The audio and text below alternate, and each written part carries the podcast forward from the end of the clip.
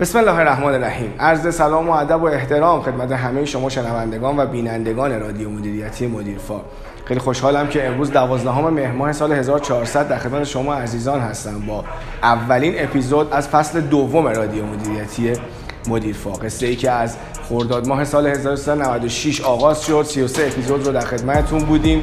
فصل یک رو و امروز می‌خوایم شروع فصل دو رو داشته باشیم. ممنون از همه دوستانی که نظرات بسیار فوق ای رو بهمون دادن و ما تمام تلاشمون رو کردیم در تیم مدیرفا و تیم تولید پادکست که تمام نظرات شما رو در فصل دوم ارج بدیم و اجرایی بکنیم و حالا خواهید دید که در این فصل دوم انشاءالله آیتم های بسیار جذابی رو در خدمتتون خواهیم بود و سعی می‌کنیم به همه مسائل روز صنعت ایران بپردازیم با آیتم های مختلف. و از با حمایت از تولید ایرانی و صنعت ایرانی تا انشالله بتونیم به اهدافی که مدیرفا از سال 96 راه اندازی کردیم در کنار همدیگه و با همدیگه جلو رفتیم رو بهشون برسیم. فصل یک رو درباره resilience و تاب‌آوری جلو رفتیم و صحبت کردیم در 33 اپیزود که چگونه می‌توان یک سازمان رو زنده نگه داشت و در collapse های مختلف این سازمان از بین نره و پرسش اساسیمون این بودش که چرا سازمان های ایرانی بیشتر از 100 سال نمی‌تونن زندگی بکنن و کار بکنن و شاید نسل یک نهایتا نسل دو توی اون سازمان کار بکنن و از بین برن. ما زیاد نسل سه و چهاری نداریم در سازمان های ایرانی. سازمان بالای 100 سال هم نداریم. حالا اگر مثلا یکی دو تا رو مثل کبریت توکل یا گاو صندوق نسوز کاوه رو کنار بذاریم زیاد دیگه ما برند 100 ساله نداریم. در مورد resilience صحبت کردیم چندین و چند مورد رو با هم دیگه دیدیم. اما در فصل دوم که امروز قراره با هم دیگه شروع بکنیم با سه محور اساسی می‌خوایم موضوع رو جلو ببریم. موضوع تحول دیجیتال اولین محور اساسی مونه. خب به هر حال انقلاب صنعتی چهارم اتفاق افتاده و تحول دیجیتال اتفاقیه که باید در سازمان هامون داشته باشیم. دو بحث علم داده و داده محوری در سازمان رو می‌خوایم جلو ببریم و در موردش کامل با هم صحبت بکنیم که اصلا آیا باید سازمانتون داده محور بشه یا نه و داده محوری چه کمکی به شما و سازمانتون می‌کنه و بحث سومی که بسیار محور مهمیه در فصل دوممون بحث مدیریت کیفیته. پس با محورهای سگانه داده محوری مدیریت کیفیت و تحول دیجیتال در خدمتتون هستم با افتخار با فصل دوم رادیو مدیریتی مدیرفا.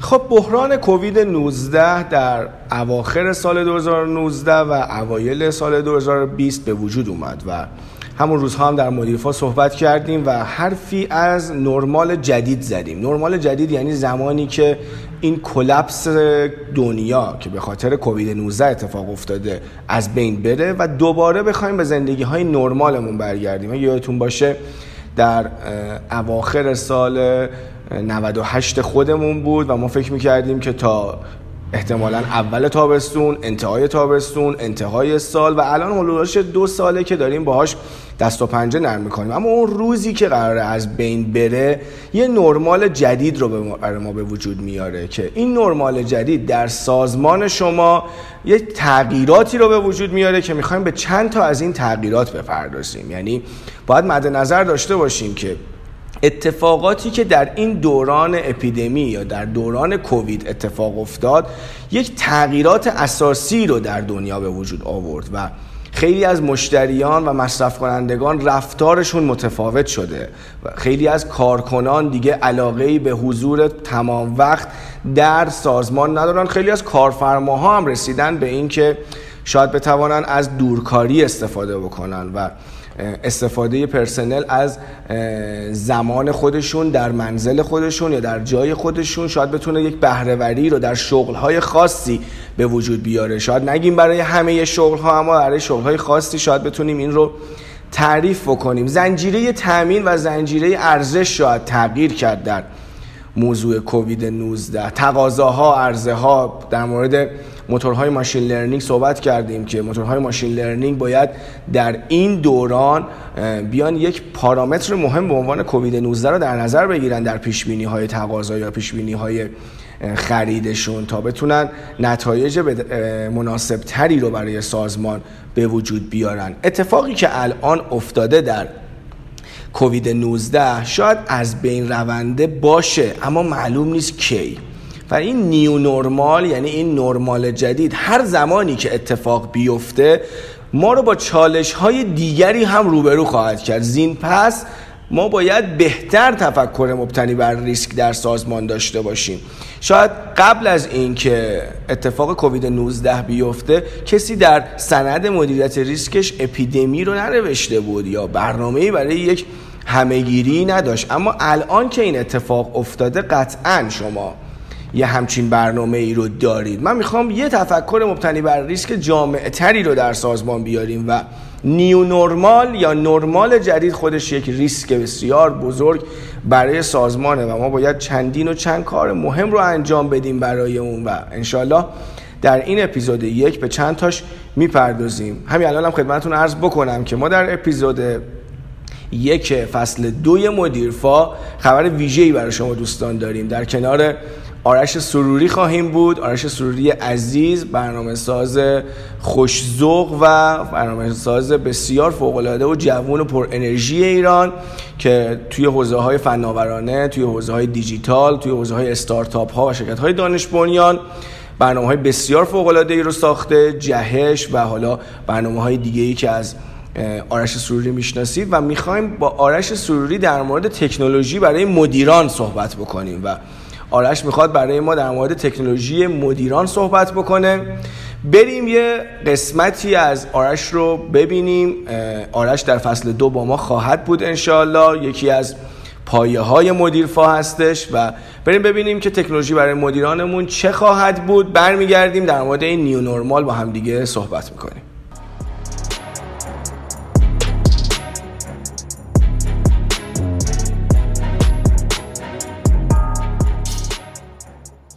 به نام خدا سلام. من آرش سروری هستم. خیلی ممنونم از مهدی اعتباری عزیز و تیم خوب مدیرفا. در این برنامه مدیرفا خیلی می‌تونه کمک کنه به مدیران عزیز و اطلاعات اونها رو بالاتر ببره قرار هست که از این فصل و از این قسمت بنده هم با یک بخش حدودا ده دقیقه یک ربعی با شما باشم و بیشتر از تکنولوژی برای مدیران بهتون بگم و قرار هست صحبت کنیم. اگر شما این کلمات رو search کنید توی گوگل مثلا موتور جستجو مثلا بزنید تکنولوژی برای مدیران.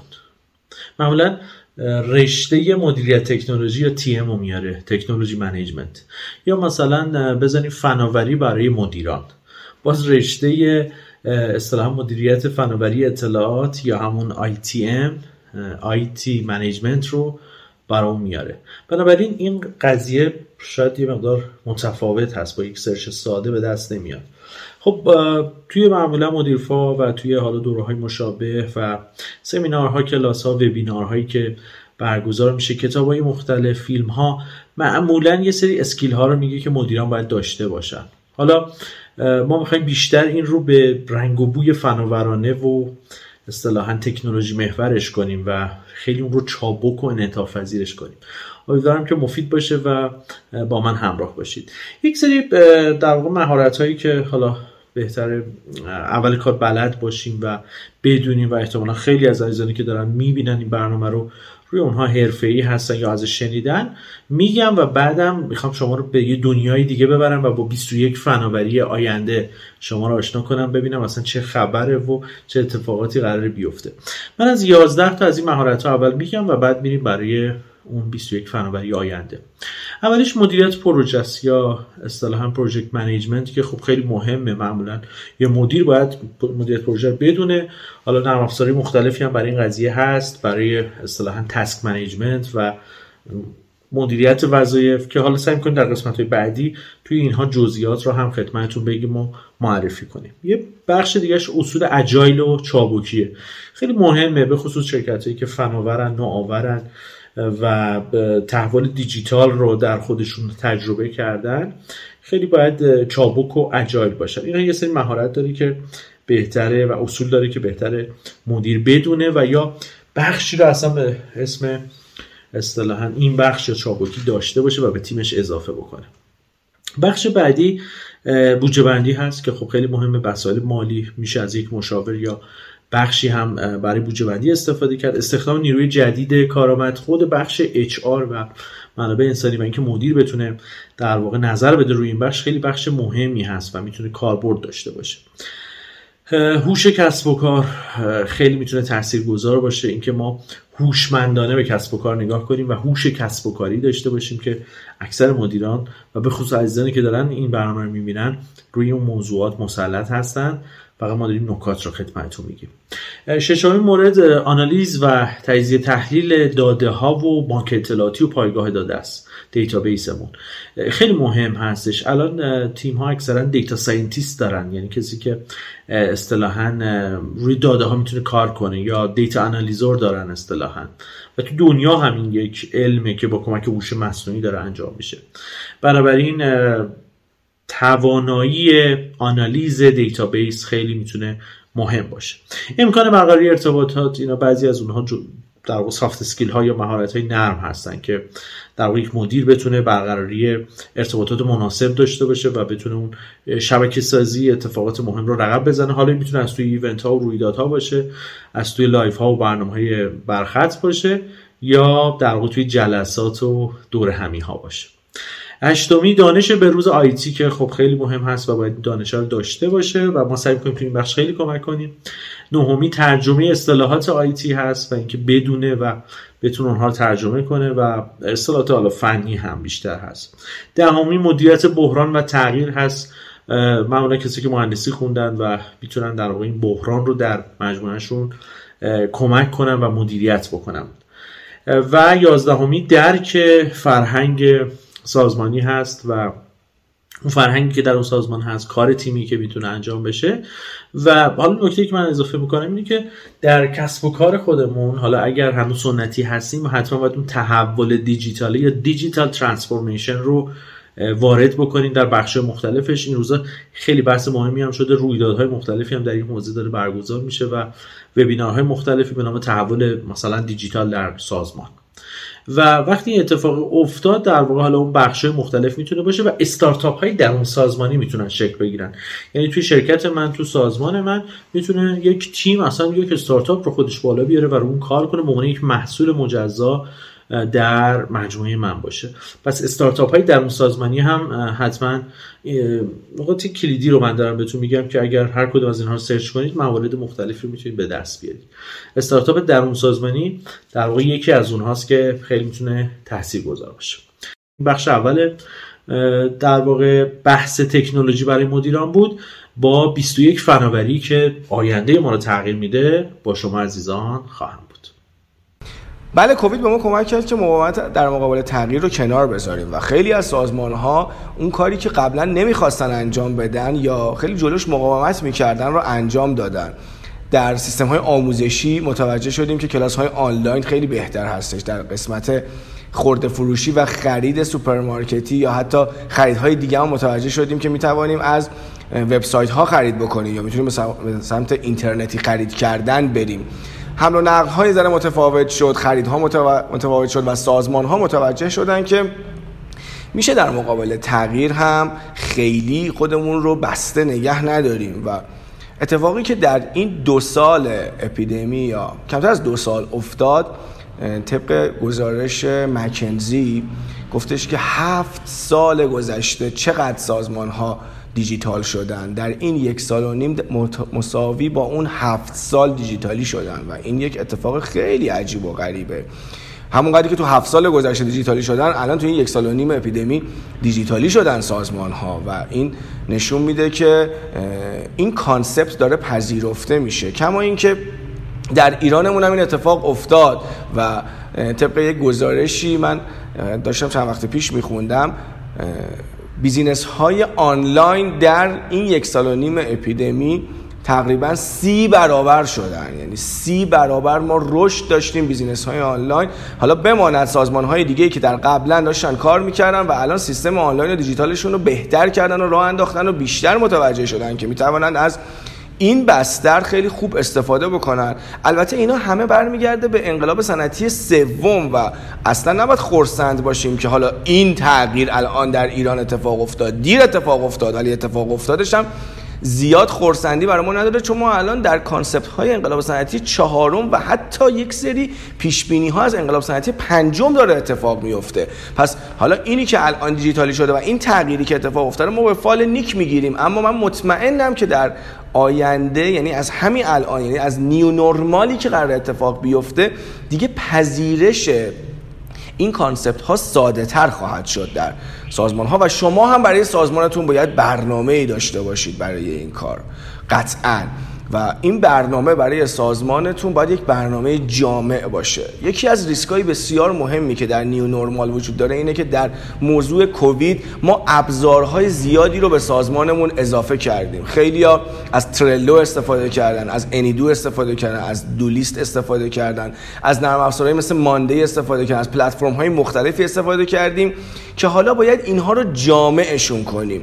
طی یک نظرسنجی و یک گزارشی که دوباره مکنزی منتشرش کرده از هر ده نفر کارمند چهار نفر در مورد این صحبت کرده که وقت زیادی رو بین ابزارهای مختلف داره میگذرونه تا بتونه یه کاری رو انجام بده که قبلا داشت انجام می‌داد. ببین به هر حال خیلی از کارمندا الان دیگه دوست ندارن که بیان سر کار و دورکاری یک سلوشن شده. نه اینکه حالا دوستم نداشته باشن برای یک سری از شغل‌ها دورکاری یک سلوشنه و ارتباطات درون سازمانی به ابزارهای نیاز داره. این ابزارها در سازمان نباید جزیره ای عمل کنن از همین الان برنامه ریزی بکنید. این ابزارهایی که در سازمان هستش رو به صورت integrate یک یک پارچه سازی درونش انجام بدید. کارهای موازی کاری و دوباره کاری که داره در چند تا ابزار اتفاق میفته بعضی موقع تو Excel اتفاق میفته بعضی موقع در نرم افزارتون تو BPM تو ERP تون اتفاق میفته رو بیایم یکی بکنیم و این ابزارهایی که اضافه شد در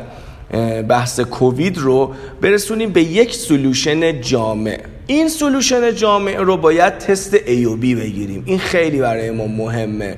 یکی دیگه از کارهایی که باید حتما انجام بدید تست A و B گرفتن از این solution هاست. چون تمام این solution ها همون اولین باری که ما می‌خوایم به وجودش بیاریم قطعا خوب نخواهد بود. خیلی ها روی user experience یا UX کار می‌کنن. خیلی ها روی CX یا customer experience کار می‌کنن. اما کمتر دیده شده در سازمان ها روی EX کار کنید روی تجربه کارمندان کار بکنید و این یک option بسیار خوبه برای سازمانتون که بتونید بهرهوری رو بالا ببرید. ببینیم آیا همه باهاش راحتن؟ آیا احتیاج داره که یه جاییشو تغییر بدیم؟ و نکته بعدی این که انقدر ساده سازیش بکنیم که همه پرسنل بتونن ازش استفاده بکنن. به هر حال در هر سازمانی ما یک سری عاشقان تکنولوژی عاشقان نوآوری داریم که هر ابزاری بهشون بدیم و استفاده می‌کنن. اتفاقا میرن ابزارهای دیگه هم برامون میارن. اما اینها شاید بخش کوچکی از سازمان ما باشن و همه بخشهای سازمان ما نیستن. اینجاست که تقاضا می‌کنم ازتون. روی EX کار کنید و کاری بکنید که همه افراد سازمانتون بتونن از این سیستمی که یک پارچش کردید استفاده بکنن.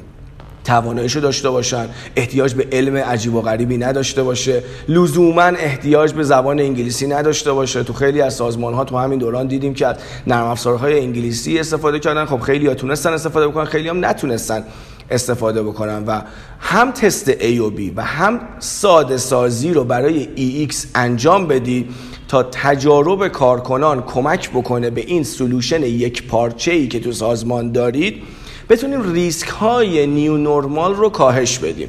ریسک های new normal زمانی کاهش پیدا می‌کنه که تمام پرسنل ما بتونن از یک رابط کاربری خوب که خودشون روش تاثیر گذاشتن استفاده بکنن و خیلی هم موازی کاری و دوباره کاری توش نداشته باشن و همشون بتونن کار رو به ساده ترین زمان ممکن به ساده ترین حالت ممکن به بهترین زمان ممکن انجامش بدن و همچنین بتونن بهره هم بالا ببرن. بریم قسمت دوم صحبت های آرش رو بشنویم و برگردیم ایشالا بتونیم ادامه مبحث رو داشته باشیم. خب خیلی خوش اومدید. من آرش سروری هستم و در این برنامه مدیرفا سعی می‌کنم با بخش فناوری و تکنولوژی برای مدیران با شما باشم. در بخش قبلی اصلا صحبت کردیم در مورد این قضیه و حدودا 11 تا مهارت رو گفتیم. تو این بخش می‌خوام به 21 فناوری و تکنولوژی که آینده رو متحول می‌کنه حالا توی دنیا و تو ایران برسم و اونها رو براتون معرفی کنم. حتما بعضی از اونها رو شنیدید ولی من معرفی می‌کنم می‌تونید جستجوی بیشتری داشته باشید عزیزان و بیشتر در موردش بدونید. 21 من سعی می‌کنم توی این قسمت سریع اونها رو مرور کنم و بعد حالا توی قسمت های بعدی و ماه های بعدی اونها رو براتون باز کنم. اولیش که در واقع خیلی هم استفاده میشه Artificial Intelligence یعنی هوش مصنوعی و Machine Learning یا ML هستش. AI و ML این دوتا کلمه کلیدی هستن. به هر حال ما می‌دونیم که هوش مصنوعی در جای جای در واقع جهان وارد شده در بخش های مختلف و در کسب و کارهای مختلف و این داره کمک می‌کنه. machine learning هم یعنی ماشین خودش یاد می‌گیره و کمک می‌کنه و هر روز بیشتر یاد می‌گیره و باعث رشدش میشه نبوغش میشه و اینکه بتونه ماشین مثل یک انسان کار بکنه. این اولیش بود. دومیش که بی ارتباط هم نیست به هوش مصنوعی IoT هست. Internet of Thing اینترنت اشیا که حالا منجر به خانه های هوشمند مزارع هوشمند و کشاورزی هوشمند و خیلی از اتفاقای دیگه میشه. اینترنت اشیا حتی اینترنت هر چیزی رو هم میگن. اینترنت آف everything IOE اصطلاحا. پس این اصطلاح اگر شنیدید بدونید که چیزایی که دیگه کم و بیش به گوشمون می‌خوره و بیشتر از اونها در زندگی و کسب و کارمون خواهیم داشت. سومی لباس هوشمند هست و انسانهای فرامرزی. ما می‌دونیم که با پوشیدن کمربندهای هوشمند اومده ساعت هوشمند گجت های هوشمند و اینها قابلیت های مختلفی رو به ما میدن. مثلا می‌تونیم که شب که میخوابیم در واقع خر و پفمون آنالیز بشه و صبح که بیدار میشیم روی گوشی به ما بگه که آقا چیکار کردی؟ چند ساعت خر و پف کردی؟ دلیلش چی بوده؟ چه اتفاقی افتاده؟ و همه اینها رو می‌تونه برامون آنالیز کنه. این قطعا اون گجت های هوشمند هست و انسان فرامرزی که می‌تونه خیلی متفاوت باشه. چهارمیش big data و آنالیز پیشرفته اطلاعات هستش. همون اصطلاحا کلان داده ها که اینجا استفاده میشه و این آنالیزه که توی خیلی از کسب کارها BI یا business intelligence یا اصطلاحا هوش تجاری هم هست و معروف هست و قطعا استفاده میشه. پس این هم یک بخشی از فناوری می‌تونه باشه که مدیران عزیز می‌تونن استفاده کنن و قطعا جزء 21 فناوری هست که در آینده بیشتر ازش خواهیم شنید. سال 2021 و ما 21 فناوری آینده رو داریم براتون میگیم. اما فکر کنم حدودا آره 7 دقیقه دیگه من در خدمت شما هستم. سعی می‌کنم بقیه رو سریعتر برم جلو. پنجمی بلاکچین و تحول در تجارت هستش. می‌دونیم که آینده اقتصادمون رو داره تغییر میده. رمزارزها خود تکنولوژی. ببینید یک فناوری بلاکچین یا زنجیره بلوک که حالا بعدا بازش می‌کنیم یکی از کاربرداش رمزارزهای cryptocurrency ها هستن دارایی دیجیتال هستن. و یه بخشیش بیت کوینه که خیلی هامون شنیدیم اتریومه و خیلی از اونها. ولی کاربردهای دیگه مثل smart contract ها رو دارن یا قراردادهای هوشمند ما تو این حوزه داریم. یا مثلا توی ثبت و احوال می‌تونه استفاده بشه و حالا چیزای اصطلاحا توزیع شده. ششمی رایانش ابری و ذخیره آنلاین اطلاعات هستش. اصطلاحا cloud computing و cloud کار کردن که بسیار مهمه. VR و AR واقعیت مجازی virtual reality و augmented reality واقعیت افزوده. وقتی شما مثلا عینک یا هدستی رو می‌زنید و وارد یک فضای دیگه میشید حالا توی بازی ها کاربرد داره توی فیلم ها کاربرد داره و توی شبیه سازی ها کاربرد داره اون میشه VR واقعیت مجازی. ولی وقتی موبایلتون یا تبلتتون رو می‌گیرید روی میز و یه گل براتون نمایش داده میشه این میشه AR واقعیتی که افزوده شده به الان ما. و واقعیت ترکیبی که ترکیب اینها می‌تونه باشه و قطعا بیشتر از اونها خواهیم شنید. این هم زیر مجموعه از هوش مصنوعی میشه در واقع. دو قلوهای دیجیتالی همزاد هوشمند انسانهایی مثل ما copy paste میشن و ایجاد میشن و می‌تونن یاد بگیرن در واقع. و یه جورای یادگیری ماشین اینجا هم ما توی هشتمین فناوری خواهیم داشت. اینترنت 5G خب ما 4G رو تست کردیم 5G رو شنیدیم نسل پنجم ارتباطات و 6G رو ما احساس خواهیم کرد ارتباط با سرعت نور رو به زودی لمس خواهیم کرد. اما ژنومیک دهمین فناوری هست جهش ژنتیکی موجودات زنده که قطعا تاثیرگذار هست از نسل آینده و اتفاقاتی که در ژن خواهد افتاد و ژنتیک علم ژنتیک خواهد افتاد. اما همکاری انسان و ربات ها به نام کوبوت رو بیشتر خواهیم شنید. یازدهمین فناوری کوبوت همون اصطلاحا همکاری به انسان و ربات میشه. الان ربات خیلی جای انسان رو گرفتن یا دارن با هم همکاری می‌کنن جای مختلف. دوازدهمی سیستم عامل های دیجیتال هست. تغییر ارتباط انسان ها رو می‌تونه در واقع شامل بشه و این سیستم های متفاوت. خود شبکه های اجتماعی و پلتفرم هایی که وجود داره توی این حوزه می‌دونیم که خیلی مثل فیسبوک، لینکدین، اینستاگرام، تلگرام، واتساپ می‌دونید دیگه. حالا سیستم عامل ها اینا رو در نظر بگیرید که خیلی می‌تونه متفاوت باشه. وسط های لیست رسیدیم. سیزدهمی هواپیمایی بدون سرنشین و تغییر آینده نظامی هست. الان از پهپادها و هواپیماهای بدون سرنشین شنیدیم که در در مقاصد نظامی داره استفاده میشه و قطعا از این حوزه بیشتر خواهیم شنید. یعنی هواپیماهایی که بدون سرنشین هستن و بحث جنگ ها جنگ ها رو متفاوت خواهند کرد. و امنیت اونها متفاوت خواهد شد. اما چهاردهمین تکنولوژی آینده محاسبات و رایانه های کوانتومی هست که قدرت و سرعت خیلی بالاتری دارن و دیگه از صفر و یک یا دیجیتال یا بیت استفاده نمیشه بلکه از اتم و کوانتوم و ساختار متفاوتی خواهد داشت و استفاده خواهد شد. قطعا 3D printing یا چاپ سه بعدی رو شنیدید. ما 4D رو هم خواهیم داشت و ساخت مواد طبیعی رو که فوردی میاد و یک بعد دیگه ای رو به این چاپ اضافه می‌کنه و باعث تغییر مواد هم خواهد شد. 16 فناوری نانو و علم مواد هست که خالق اجسام شگفتانگیز آینده خواهد بود. قطعا نانو هم ما فکر می‌کنم پنجم دنیا هستیم در واقع توی تکنولوژی نانو و خیلی می‌تونه تاثیرگذار باشه. بیشتر از نانو در سالهای بعد خواهیم شنید. هفدهمین رابط های صوتی و چتبات ها هستن که کسب و کار و مشتری و ارتباط اونها یعنی یه CRM جدید خواهد شد. رابطه صوتی مثل مثلا گوگل ناوی که داریم یا مثل آمازونی که وجود داره یا مثل الکسا برای آمازونی که وجود داره یا سیری که برای اپل هست. خب حالا همینا چتبات ها تو کسب و کار استفاده میشه. شما به مثلا غذا دیر می‌رسه میری توی چتبات و میگی که غذای من دیر رسیده و اون باهات یعنی یک ربات جای انسان رو خواهد گرفت و پشتیبانی دیگه انقدر پشت خط نمیمونیم. از اونها بیشتر خواهیم گفت. اما هجدهمی تشخیص چهره و بینایی رایانه ای هست. دیگه این روزها می‌دونید با حالا به جز پسورد و pin code و pattern یا الگو و اثر انگشت و اینا روش ورود حالا به دستگاه دیجیتال هستش. خود اصطلاحا چشم و یا face detection های مختلف داره و تشخیص چهره متفاوت خواهد شد. 19 در گیرودار این همه مشکلات ما امنیت سایبریمون رو هم باید حواسمون باشه و قطعا پیشرفت خواهد کرد. امنیت سایبری و بحثی مثل هک و اینجور چیزها متفاوت خواهد شد. به آخره لیست داریم نزدیک میشیم دوستان. 21 فناوری و حالا 20 می 20 وسایل نقلیه خودرانه که الان هم می‌بینیم ماشین خودران هستن ولی بیشتر از اونها خواهیم شنید و قطعا اتومبیل های خودران می‌تونن خیلی تاثیرگذار باشن و یه جورایی شاید تصور این آینده هم برای ما خطرناک باشه الان. و آخری و 21 میم این همه هوش مصنوعی این همه IoT اینترنت اشیا و اتفاقای دیگه سنسورهایی که تو زمین ها می‌تونن کاربرد داشته باشن اینا باعث کشاورزی مدرن و هوشمند میشن که در کشاورزی می‌تونه خیلی تاثیرگذار باشه.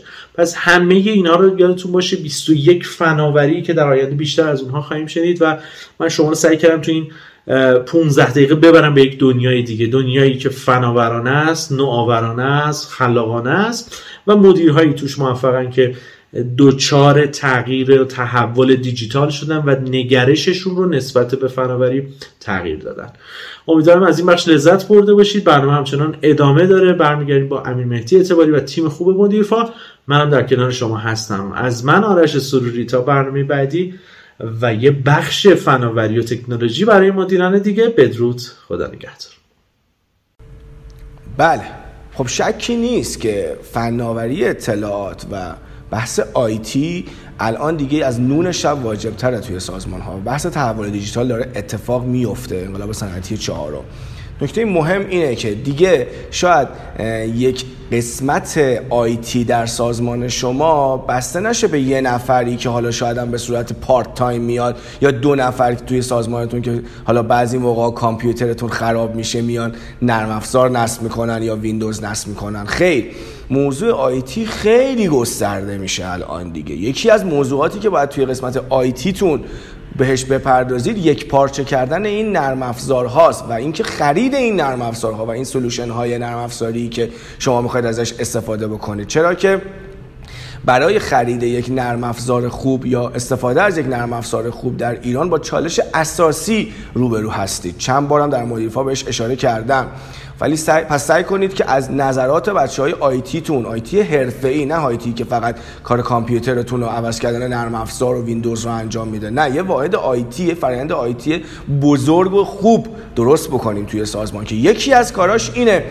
تجارب عرضم به وجود نرم افزارهای مختلف رو ببینه بره database ها رو ببینه بره نوع کد نویسی ها رو ببینه web service ها رو ببینه API ها رو ببینه ببینه می‌تونه ازشون استفاده بکنه یا نه. و شما به عنوان مدیر عامل برای پیدا کردن solution سازمانی خودتون برید تجارب مشتریانی که با این سیستم کار کردن رو ببینید بپرسید.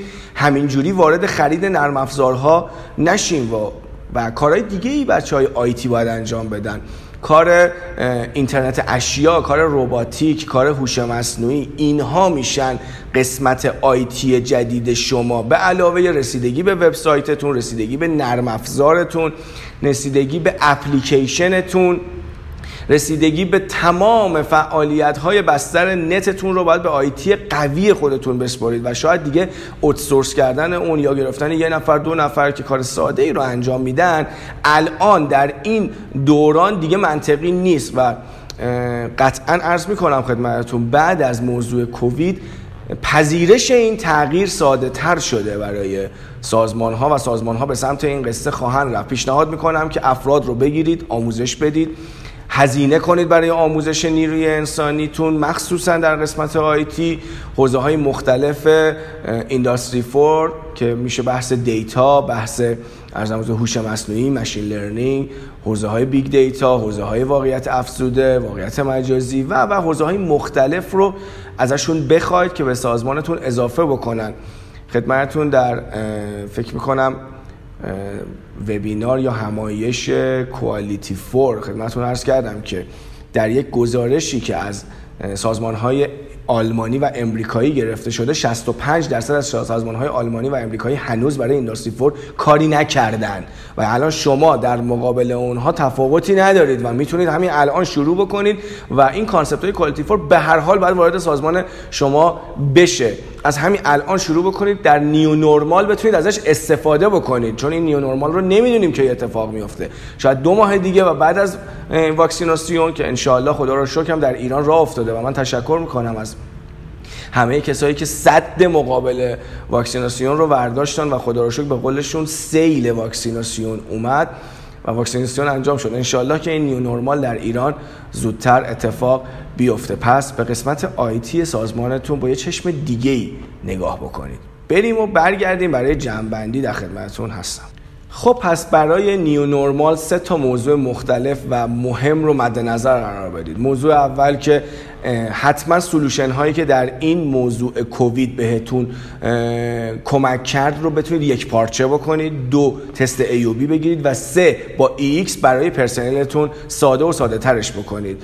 بدون شک فناوری به شما کمک می‌کنه برای پیشرفت. یه کتاب خیلی خوبم می‌خوام خدمتتون معرفی بکنم کتاب بسیار جذابیه در مورد شایسته سالاری و استعدادها. کتاب اشراف استعدادها که آقای آدریان والریج نوشتن. کتاب بسیار فوق العاده ایه سال 2021 جزو کتاب های بسیار پرفروش بوده. مکنزی هم به عنوان ده کتاب برتر سال انتخابش کرده و در مورد اهمیت استعدادیابی در سازمان ها و شایسته سالاری در سازمان ها همون قدی که سازمان ها براشون فروش و marketing و تولید و اینا مهمه قطعا شایسته سالاری مهمه و اینکه چگونه بتوانید یک شایسته سالاری مدون در سازمانتون به وجود بیارید. شاید خیلی سخت باشه در کشوری که یه مقدار کمتر یه مقدار که خیلی زیاد کمتر به شایسته سالاری بها داده میشه و تقریبا ناشایسته سالاری ما در قسمت بالایی کشورمون داریم. ولی ما مردم میهن پرست ایرانی و کسایی که مدیرفایی هستیم و می‌خوایم این کشوره به علاوه صنعتی که داره شکل بگیره و این 80 میلیون ایرانی 85 میلیون ایرانی بتونن زندگی بهتری رو داشته باشن که واقعا هم لایقشن و هم می‌توانن داشته باشن در بهترین جای دنیا قرار دارن و با بهترین ذهن ها با بهترین متریال چرا نباید داشته باشن؟ موضوع شایسته سالاری که در این کشور اتفاق نمیفته رو ولی ما می‌توانیم در سازمانمون داشته باشیم و این کتاب کمک می‌کنه که چگونه استعدادها رو به وجود بیاریم کشفشون بکنیم و بهشون بپردازیم و این استعدادها بتونن بعدا رهبران جدید سازمان ما باشن. مرسی از اینکه اپیزود یک فصل دو رو مشاهده کردید. زین پس به صورت ویدیویی در یوتیوب هستیم خدمت شما. ممنون میشم اگر همین الان subscribe کنید. channel مدیرفا رو و ماهی یک بار در خدمت شما خواهیم بود. با آیتم های جدید تشکر می‌کنم از آرش سروری عزیزم که در این اپیزود در کنار ما بود. حتما از آرش سروری و امثال هم استفاده خواهیم کرد تا انشالله بتوانیم های بروز اطلاعات بروز خدمت شما مدیران و صنعتگران ایرانی در همه لایه های سازمانی مدیران استراتژیک مدیران میانی و مدیران اجرایی تقدیم کنیم. باز هم می‌توانید از همه پلتفرم های پادکست مثل شنوتو، اسپاتیفای، گوگل پادکست، اپل پادکست و کست باکس ما رو دنبال بکنید. اگر خواستید پادکست گوش بکنید در همه اپلیکیشن ها می‌تونید مدیر فارو گوش بکنید و اگر خواستید به صورت تصویری ببینید در یوتیوب در خدمت شما هستیم. موفق و معید باشید تا اپیزود دوم یا علی مدد.